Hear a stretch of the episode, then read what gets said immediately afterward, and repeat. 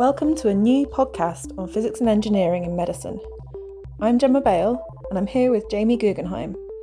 In this podcast, we'll be introducing our researchers and giving a sense of what it means to work in the medical physics department.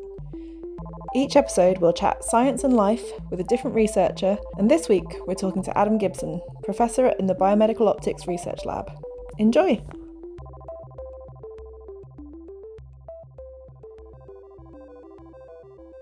I'm Gemma Bale. I'm a medical physicist in the Biomedical Optics Lab at UCL. And I'm Jamie Guggenheim, and I'm also a research fellow here at UCL Medical Physics, again working in the optics group.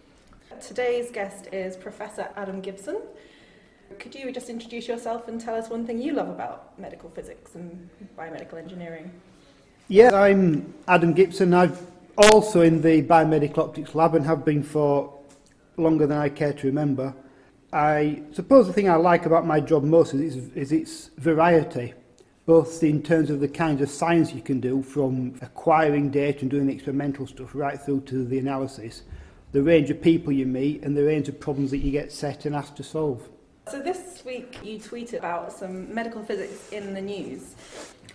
Yeah, it was a an odd little article that somebody else tweeted. It had hit the BBC News, and it was about a woman who had gone to some science fair in Scotland, I think, who had had thermal imaging done, and this thermal imaging camera had identified her breast cancer, which she was previously unaware of. and this was getting quite a lot of interest on BBC News and some people were tweeting why don't we do this instead of x-ray mammography mm. um, why isn't this available on the NHS mm. so I I put in my two penneth which was trying to if anything calm it down a little bit and um, say that this probably isn't the solution to imaging breast cancer for all people How, well, how does thermography work? What's going on, I suppose, yeah. So yeah. Everything that's around room temperature emits radiation, emits eh, infrared radiation, doesn't mm. it?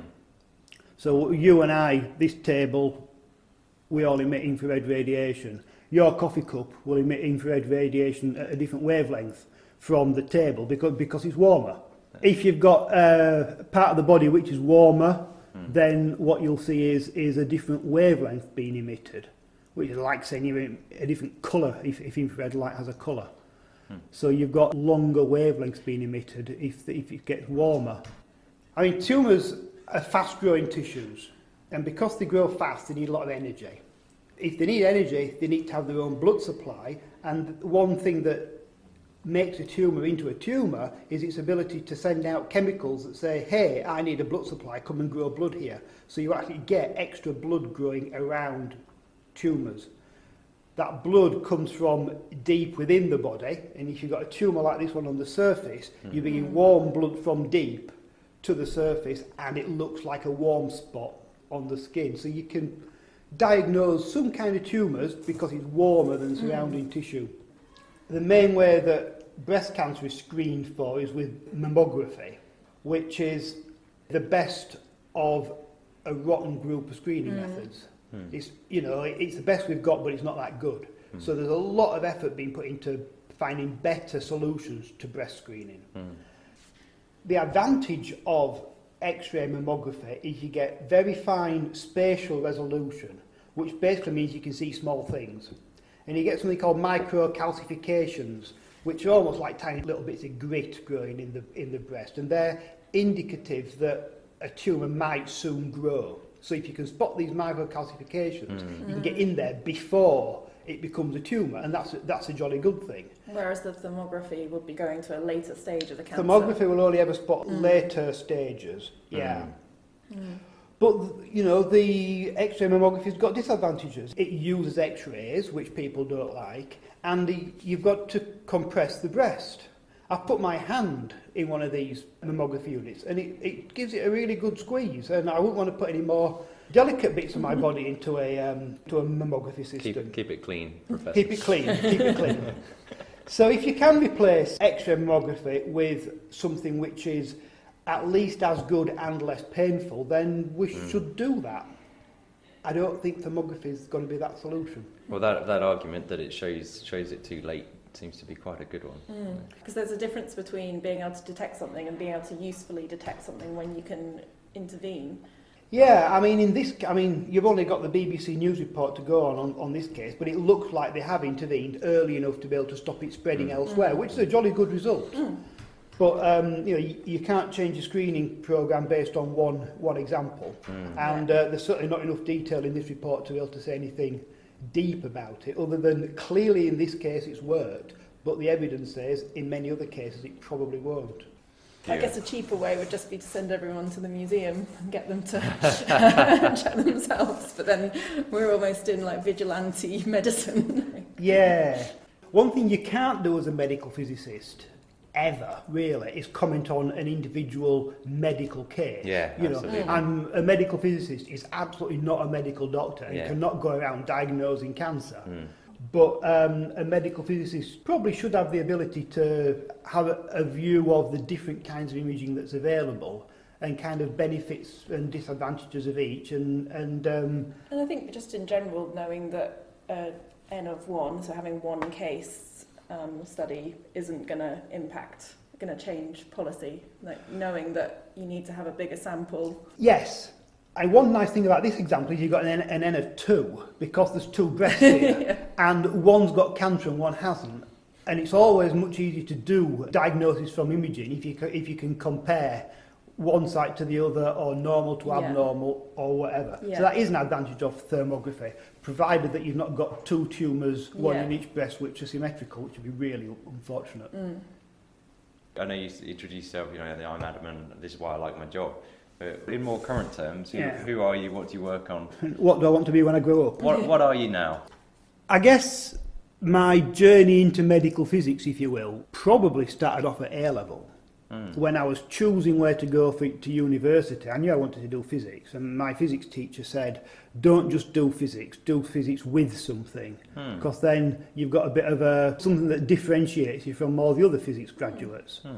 So I had a look through the through the handbook, and I looked at medical physics, and I think probably that handbook was the first time I saw medical physics existed, and I thought it looked quite interesting. So I applied to universities that offered medical physics, and ended up studying medical physics in Cardiff. I did my master's project, which is ultrasound, and found out that the research was the bit I enjoyed most. So then I uh, started looking for a PhD place, found one at UCL in the physiology department, Mm. started doing a PhD here, and then after that transferred across into the medical physics department, and that was about 20 years ago. So, what was the topic of your PhD? It was electrical impedance tomography. Well, I, I suppose that actually a little bit like what we were talking about before, the, the thermography. If you've got a tumour growing or you've got some kind of activity which needs energy, then you get blood being sent to that region. Mm. And the same way that blood brings heat with it, blood is also mainly liquid, Mhm. whereas tissues are mainly cells. So if you flow an electric current through blood, it travels more easily than it does through cells. So the resistance of blood is lower. So if you can apply an electric current to the body and measure the voltages, you can basically measure impedance, resistance, over and over again from looking at it from lots of different angles. And if you look at it from enough different angles, you can work out where the increase or decrease in resistance must have been in order to give you that pattern of voltages on the, on the skin surface. So most people were looking at it, have been looking at it for things like uh, imaging the abdomen or the lung. Obviously, when you breathe, you've got a big change in resistance Mm. because air displaces tissue. Uh, we, we were using it for looking at the brain. So putting electrodes on the scalp, firing in current, measuring voltages, and then looking at, in my case, it was mainly um, evoked activity. So that's if, if you get the patient to think about something or move their arm or, or something like that. You look at um, how much blood is being sent to the part of the brain that deals with thinking or arm, arm moving or whatever. Can you assume that the, the current travels in a straight line, or what do you have to? The current very much doesn't travel in a straight line. Um, it basically travels in a very fuzzy way throughout the whole brain, which is well, the whole body, which is why you get really fuzzy images. Mm. So, do you have to really understand that on an individual basis? Do you have to build a model of that. or- Yeah, you, you, you, you need to work out the physics of how current travels through the body, write down the maths of how current travels through the body, and then solve it for the, the head that you're dealing with. For that particular head. Yeah, Right. yeah. And you said you were firing in current. Now that doesn't sound super safe to me. It conjures sort of Frankenstein It does. type uh, images. Yeah, maybe that might have been the wrong uh, wrong phrase to use. Maybe we were carefully applying currents in a controlled way Yeah, to de- the head. delicately just stroking a little current, Yeah, uh, just gently and, and pleasantly. yeah. So, uh, well, but this does raise an interesting question, which is how much current can you safely put? in- Well, for current, it's quite an easy one actually because the way it's going to affect the body is by triggering nerves. Hmm. If it triggers nerves, you can feel it. Hmm, So you can kind of assume that if you're not triggering nerves, you can't feel it, so it's safe. Right. And that's probably not a bad assumption. I mean, the the, the um, legislation is written a little, a little bit more precisely than, than that. Hmm. But um, you know, if you if you lick a battery or something, you can taste the electric current. So if you're applying electricity to the scalp, and you're not, you're not feeling any activity in your scalp, then by the time that current's got through the skull into the brain, it's even lower. Yeah. So it's it's even lower than not not showing you any effect. If you turn it up a little bit too high, you do feel it, You and do. then you turn it back down again. Right. Yeah, Good indicator. yeah. So, have you had this procedure done to yourself? Oh yeah, I've been experimented on by all kinds of things. Right, yeah, right. yeah, Okay. yeah. I've got one of the most experimented upon brains in London, probably. Yeah, yeah, and it, and it hasn't done you any harm, has it? I'm glad you said that. so yeah, that was my PhD, and then after that, I joined the optics department and basically did the same thing, but instead of using like, electricity, using light, using the similar kind of infrared light to what we're talking about with with mammography, but rather than waiting for a tumour to grow and for the blood to get warm, what we do is we put infrared light in and measure where it comes out, and then the infrared light travels round round the body in the same kind of chaotic way that electric current does, giving you a really blurry image. But the idea is that the part of the body that absorbs infrared light the most is the blood.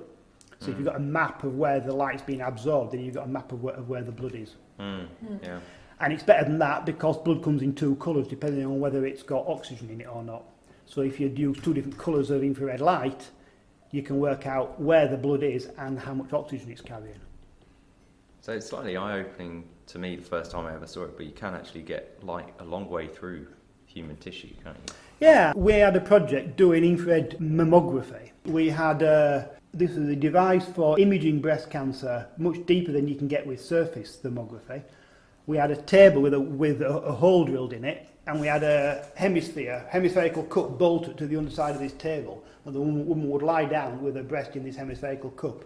And I think it was we had one which was about 12 centimetres across, and you can put light in and measure light coming out of the other side 12 centimetres away. That's incredible. And that works because the breast has got relatively little blood in it compared to other organs. Hmm. Hmm. Hmm. Um, the brain's got a lot more blood in it compared to other organs, so you, we can only get through about 8 centimetres of brain, which is about the same as a term baby. So you can just about image across a baby's brain at term, but once it's got a couple of weeks old, you can't get light through it anymore. And why are, you, why are you shining the light into the baby's brains? What do you want to find out about the babies? Mixture again, looking for brain activity. Still, my favourite experiment is where we had a baby lying down and we moved their arm. Baby, baby was asleep. We moved their arm, and as you move their arm, you can see the bit of the brain that deals with movement being active, and then you move the other arm, and you see the bit of the brain on the other side that deals with movement mm-hmm. being being active. And you can reconstruct these images and and identify the parts of the brain that deals with movement, and that's really good. It's really cool. But then moving on, you can also use use it to look for things like stroke, which where you've got a bleed in the brain, and things like epilepsy, where mm. it looks like it's similar to the brain being active, but it's hyperactive, so you get more blood. Cool. And this technique's called optical tomography. Yeah, diffuse optical tomography. Optical tomography, it's got a few names. Cool. Normally, when you think about brain imaging, you think about MRI scanning. Mm. What are the differences and the advantages of the optical tomography? Well, MRI is when you put the patient in a very expensive scanner that sets up a really strong magnetic field and gets all your protons doing weird things. And if you if you if, if you measure the um, the signal that the protons give off when they're doing weird things, you can work out where the protons are and how they're behaving, and that can give you information about the structure of the head. I reckon most of medical physics is pretty easy for most physicists to understand, with the exception of MRI, Mm. which is stunningly difficult. And if you want to know about that, you need another podcast and speak to somebody that actually knows about this stuff and not me. But um, if I want to annoy an MRI physicist, I get one of their beautiful images that they're very, very proud of that shows the internal structure of the brain with exquisite resolution and ask them whether the patient was dead or alive. Because you can, you can't, you can often not tell, right? So what, that, what MRI gives you is a really, really, really good measure of the structure of the head. So it'll tell you if there's anything in the wrong place, you know, if you've got a tumour or if you've got a broken bone, or it will give you the structure of the brain perfectly, perfectly well. But it won't tell you how the brain's working. And the brain is just a bag of cells. You need to know it's working in order to find out what's actually wrong with it. And you can use MRI to give you that information if you, if you adjust it and use what's called functional MRI. But you can also use these optical methods to tell you what the brain's doing. The functional methods, whether it's functional MRI or optics or various others, tend to not give you good resolution. So what happens is you know that something's happening, but you don't know quite where. If you use the anatomical method, you know where it is, but you don't know what's, what's happening. Mm. So to get the full picture and work out what's happening to the brain and where, you need multimodal imaging. You need to mm. you need to combine functional MRI with, with anatomical MRI, or you need to combine diffuse optical imaging with anatomical MRI or with X-ray CT or something like that. That's probably one of the one of the areas of medical physics that's at the forefront of research now, which is combining different imaging techniques together to give you more information than you get from using either one alone. Mm. Yeah, photoacoustic imaging, uh, the thing that I work on most closely is, is a hybrid imaging technique that involves using light, which could be visible light or an infrared light. You put that into the body in such a way as to generate ultrasound. So, ultrasound, which you commonly see for scanning babies, for example. In, in a standard mode, you're throwing ultrasound into the body and measuring its reflections. You can actually generate ultrasound inside the body using light as the stimulating thing. And Light in, sound out. Light in, sound out, exactly. Um, I'm sure we'll have more to more to come on that. So one project you did work on, Adam, and it probably goes down in history as so far the best acronym at UCL. was uh, was the MONSTIR project. Is that right? Yes. MONSTIR was that, uh, and presumably that acronym came out organically. I Could think the acronym came first. If and you're then- not involved in that acronym creation, then I will eat Jamie's hat or something. No, it was before my time. No way. It was before my time. For, Yeah. for the audience, Gemma's tucking into my hat. so could Yeah. you tell us about the MONSTIR project? That's pretty much the stuff I've been talking about, actually. You've just put a name to it. So we've got this system that's kind of about as big as a fridge freezer. Yeah. and it's got a it's got a laser in the top and the laser in this particular generation of the system the laser creates white light Mm. which then we can put through a filter effectively and choose what colours of light we want to come out of this laser So you, you've effectively got a laser at any colour you like. either laser you've t- wave, a, col- a wavelength tunable laser Mm, yeah mm. so we choose typically four different wavelengths Mm. that are kind of red through to infrared. You, you can't quite see them with the naked eye. Interestingly, you can see them with your mobile phone camera, Mm. but you can't see them with the naked eye. Your mobile phone camera is slightly sensitive in the infrared. Does that depend on the phone, or is that? No, it depends. It's a silicon sensor. All pretty much all mobile phone cameras have a have a, a sensitive to the inf- infrared. I thought they put a low pass filter on some. They do on SLR kind of proper Mm. Cameras. I don't think they do on the uh, mobile phone. They might do on posh ones. I, I, in my, when I was doing back when I was doing my PhD, we wanted to detect near infrared light for a student project using a webcam. Yeah. And, uh, we had to carve out the, Yeah. uh, the low no. pass filter that was stopping it being sensitive to the infrared. Yeah. You, you can you can Google webcam astronomy, and a lot of people take these filters out to look at to Okay, look at the sky. Yeah, Uh, yeah. You can test it if you. This is this is an activity for listeners at home. Take your television remote remote control, Uh, Uh, yeah. point it at your camera, oh, I am going to try this. yeah, and fire your remote control at your mobile phone camera, and you'll probably see a little flashing light coming out out the Mm. end of your of your um, Got one here. mobile phone camera of, of, of your tele remote. Can we we do it? Oh, we, we could actually do it right now. We've It's not Really really good on the podcast. podcast material, is it? it. It's all right. Well, well, we'll, we For can the viewers at home, Jamie is taking a video. So I'm looking of through my Gemma's phone mobile, camera. Gemma's Gemma's um, I've Gemma's got the- pressing her thing, and and we're calling Adam's bluff because I can't see anything. Oh, I What's... wasn't pressing no! it. Oh no! wow! Wow! I actually Is it can. work? I actually can see see? it. Hold it down. yeah. If Oh, hold yeah. it, does it? There we go. Yay! You see? Wow. Dude, yeah, That's rather That's good. cool, isn't it? And presumably we could put this up to a baby's brain and we see it come out the other side. Is that right, Adam? Yeah. Have I oversimplified that? that might be oversimplified. So- So anyway, we were talking about MONSTIR, weren't we? We Yeah, were sorry, So we've got this. to- We've got this laser that produces white light. We can filter it and produce four different colours four different of colours light, of laser light. of laser light. Now these laser light colours are all pulsed, Yeah. and each one is I forget the numbers. It's something like ten picoseconds. What's a picosecond? Well, a picosecond is uh, 10 to the minus 12th, so it's a million millionth of a second. Yeah. Uh, So very short. So the idea is you put in a lot of light in a very short time. An extremely short time. This light travels along an optical fibre, which connects onto the head, the body, how, ah, however so that's you want the way to do of it. getting the laser light. You get the laser light into, the, head body using a, a, an optical fibre in a, yeah. in a precise Yeah. position.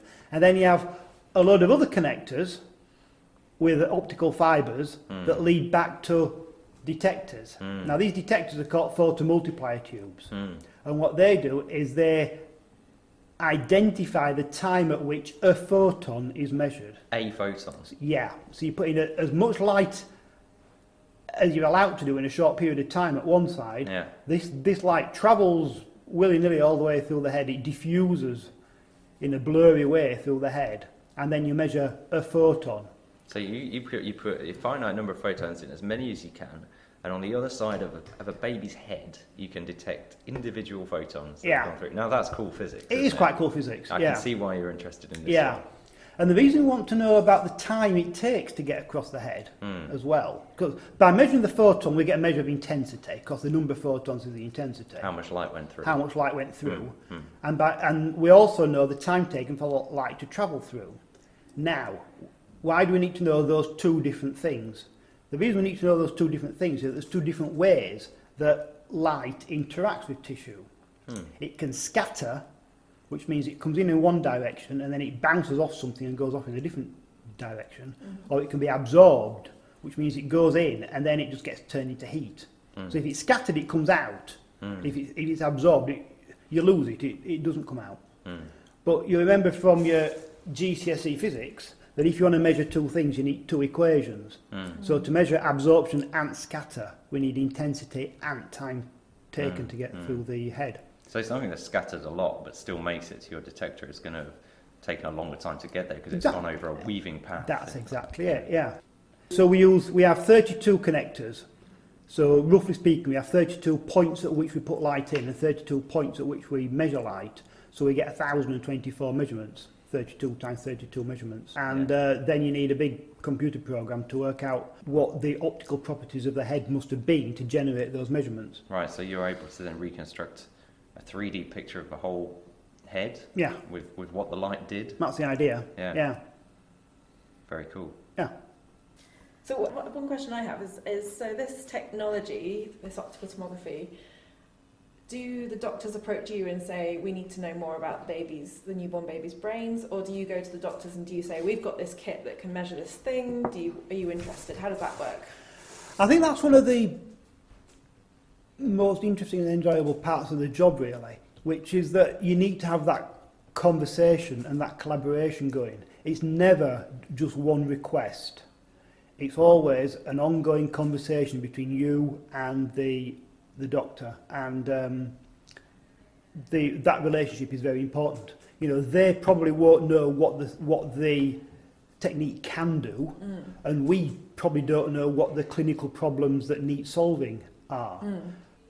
And even at the end of the conversation, I won't know as much about the clinical problems as the doctors will, and they're what knows much about the instrument and the technique as I will. So you really need to have that conversation to work together so that you both understand what the best way to use the system in that particular condition is. Mm. And that might change over time as either the clinical needs change or the instrumentation changes. Mm. So yeah, it's that ongoing conversation and collaboration which is which is can be very rewarding. The MONSTIR project's still ongoing, and it's still, still monitoring babies. Still ongoing. But you've recently branched away from babies and into heritage. Yeah. How, how did that happen? Well, it's applying science to understanding our heritage. So we've got people, um, you know, studying Stonehenge. Um, we've got people doing um, crowdsourcing images mm. from remote sites in Scotland and then collecting the pictures off Twitter to analyse them to look for things like litter or whether these these uh, remote sites are starting to deteriorate, you don't need somebody there on the ground to check them. You can use crowdsourcing. Without somebody looking at the smell of books, mm-hmm. look at that, whether that's linked to degradation or any, any conservation issues or anything like that. So yeah, in the same way that medical physics is applying physics and engineering to medicine, heritage science is applying science, whether it's physics, engineering, chemistry, biology, to heritage. And that, that's anything from history that has to do with humans, is it? Yeah, I think so, yeah. Objects of significance. I mean, some people would include paleontology in mm. there, some people don't. So it's still, it's still a term which is being defined, and it's defined differently in different places. Some 10 years ago now, I suppose, I had a research grant that gave me some flexible funding so that I could look at how optical imaging could be used in other areas of medicine and beyond medicine into other areas. And one of the areas we started looking at was um, heritage. So we got a PhD student and he um, built a multispectral imaging system with a camera, different filters, illuminating the object with white light. And then we're putting filters on the camera to only let certain light come through. Like coloured slides. Coloured slides, basically, yeah. And um, he got a really big legal document that was about 200 years old that was being thrown away by some legal firm because they didn't need it anymore. Uh, it was written on parchment, and because it had never been into a museum, it didn't have any historical interest or, or historical significance. He chopped it up into little pieces. And the reason for doing that is to use what we consider to be a medical physics technique in the area of heritage. And that medical physics technique is the idea of using a test surrogate, what we might call a test phantom. So if you want to test a medical imaging system, typically you create something with known properties and then image it and see whether you recover the properties that you know to be true. So what he did was he chopped this legal document into squares and imaged each square so he knew what it looked like and then damaged each square mm. in a way that was relevant to the archive. So either, you know, spilling ink on it or heating it or wetting it or various, you know, he had about 12 different ways that he damaged this thing. And then, so then he was able to image it before and after damage and look at whether the multispectral imaging and the post-processing was able to recover mm. the writing which had faded because of the damage. So you're shining different colours of light onto the parchment, and what do the different colours of light give you? Different inks. Sometimes you can see if writing has been scribbled out overwritten. You might see something's been erased. Sometimes you can see stuff that's been where paper's been reused or mm. parchment has been reused in a different way. And then there's sometimes questions to do with um, conservation as well. You know, what's the status of the paper at the moment? Um, can, what can we do with it? What mm. can't we do with it? How best to preserve it? Stuff like that. Cool. And this has led you into some really exciting projects. So I know you've worked on some Leonardo da Vinci yeah. materials. Yeah, we got a collaborator brought some um, drawings by Leonardo da Vinci to our lab from the from the Royal Collection, which we imaged, and we saw some underdrawings, so, so some like initial sketches that then he went over. We saw some stuff that is only visible in the ultraviolet and not in the visible, and uh, some of those made it, made their way into a, a really nice book that was produced to go with the 500th anniversary of Leonardo's death. Hmm. And a few weeks ago, I visited a Leonardo exhibition in the Louvre and they had one of the drawings there that we imaged, wow, which was very nice. Amazing. Yeah. Mm. So that, that was, you know, it's, mm. it's, it's been a really nice opportunity to uh, image some, some really cool stuff. Yeah, And I saw um, there was a lot of media coverage a couple of years ago about your work, and I think I believe you brought mummies back from the dead. Yeah, that's right.